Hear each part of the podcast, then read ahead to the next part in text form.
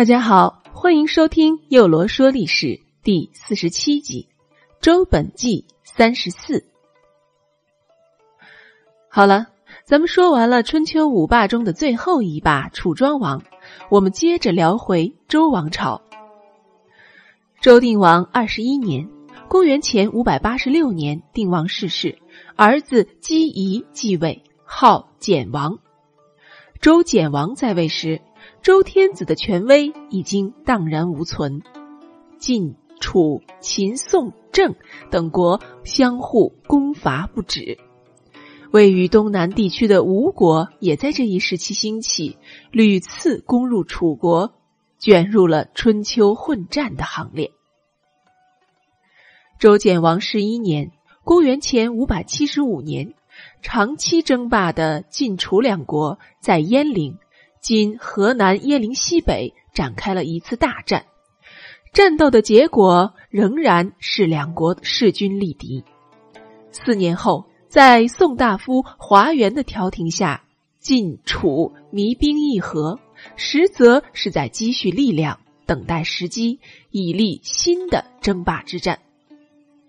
后来，晋国趁着楚国背弃秦国之机，击败了秦国于麻遂。今陕西泾阳北，暂时解除了侧背的威胁，又以会盟的方式巩固了与吴国的联盟，形成南北策应以对楚。楚国抑制弭兵之盟于不顾，出兵进攻郑、魏，对郑软硬兼施，迫使其叛晋复楚。随后，郑发兵攻宋。全歼宋军于韶陵（今河南宁陵南）。至此，保宋图郑或者保郑图宋，便成为晋楚争夺中原霸权的焦点。此时，晋国虽有内部不睦之忧，仍决定兴师伐郑以救宋，进而与楚决战，重振晋国的霸业。晋厉公为防止郑军阻遏晋军渡过黄河，令与晋结盟的魏国派兵先到明堰（今河南杞县北），威胁郑军的侧背，使其不敢北进。又分遣新军主将细抽、大夫栾衍，联络齐、鲁、魏等国出兵汇集郑地鄢陵。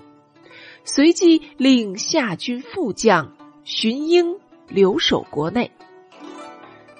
晋厉公亲自统领大军南下，按上中下新四军编成。栾书为中军元帅，指挥全军；士燮为副将，系齐为上军主将，荀衍为副将，韩厥为下军主将。细致为新军副将，立功率公族亲兵居中军。楚共王得知晋军公正，亦亲率楚军及夷兵救郑，按左、中、右三军编成。司马子反为中军将，指挥三军，令尹子重为左军将，右尹子新。为右军将，楚王率左右两广，每广三十乘亲兵戎车居中军。楚军由申邑（今河南南阳北）出方城，向北急进，迅速与郑成功所率郑军会合，企图在齐、鲁、魏三国之军到达鄢陵之前，与晋军展开决战。以优势的兵力制胜。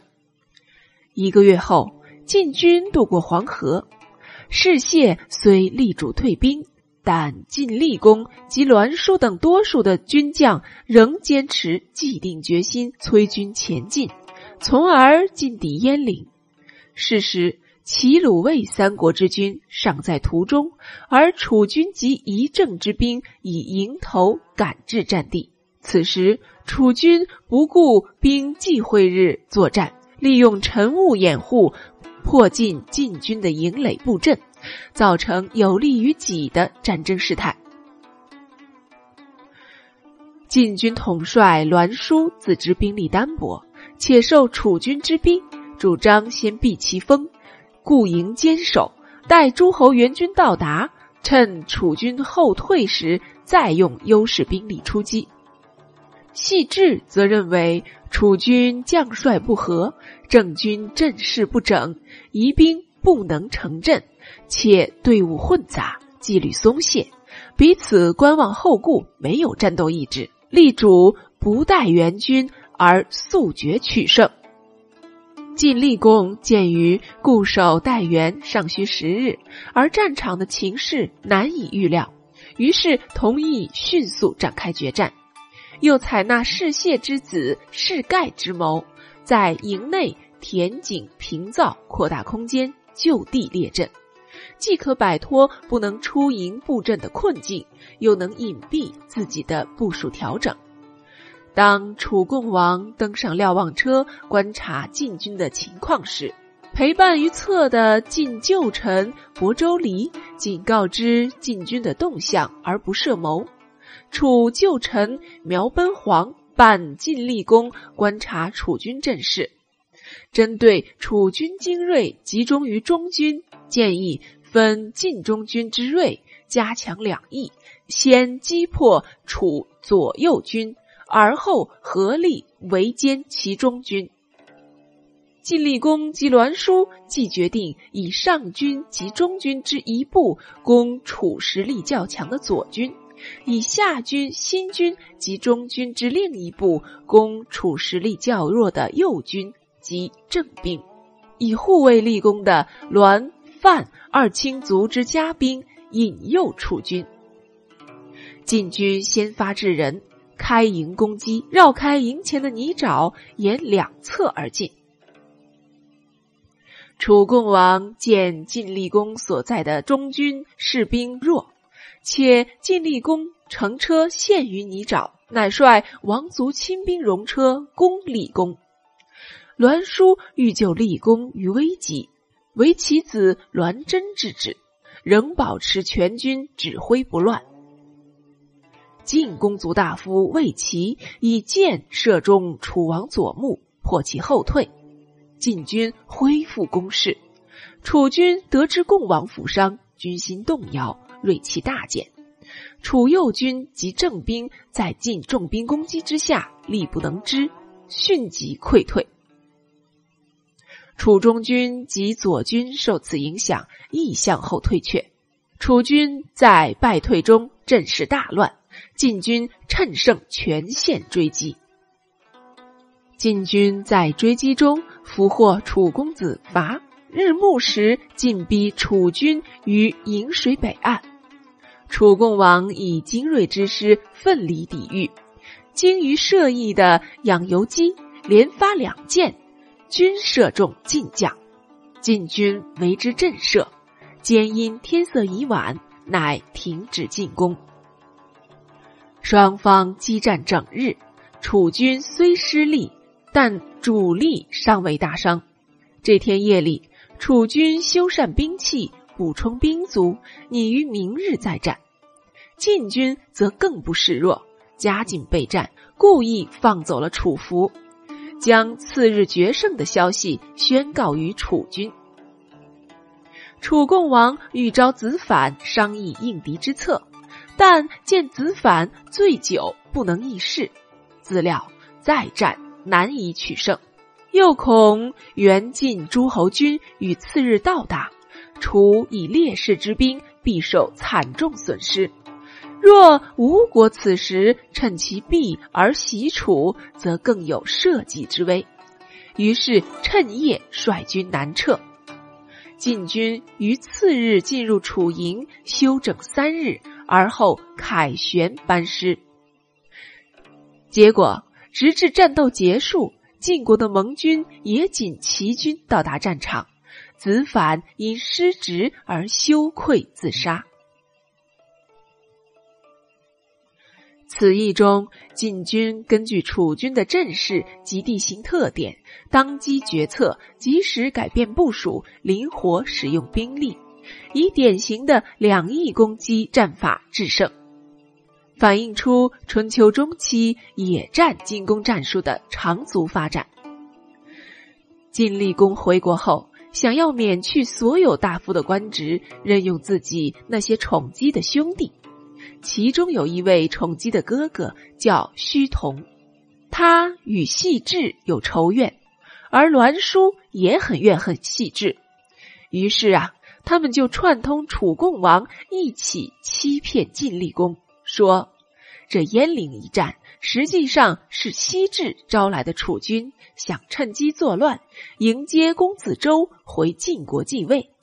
因参与国都没有准备好，所以这事情才没成。晋厉公因此对西至起了疑，于是命令胥同率领八百兵士。袭击攻杀三系，即系齐、系周、细致。旭同又趁机在朝廷劫持了栾书、钟行衍，说：“君上不杀了这两人，公将有后患临头啊！”晋厉公说：“哎，这一天杀死三卿，我实在是不忍心再杀人呐。”胥同回答他说：“他们可忍心杀您呀？”晋厉公不听，向栾书和钟行衍道歉说：“只是惩罚弃世的罪过，让栾书和钟行衍恢复大夫的职位。”结果，到了周简王十三年，栾书和钟行衍真的将晋厉公杀死了，拥立了公子周登位，号晋悼公。四年，周简王逝世，儿子姬谢新继位，号灵王。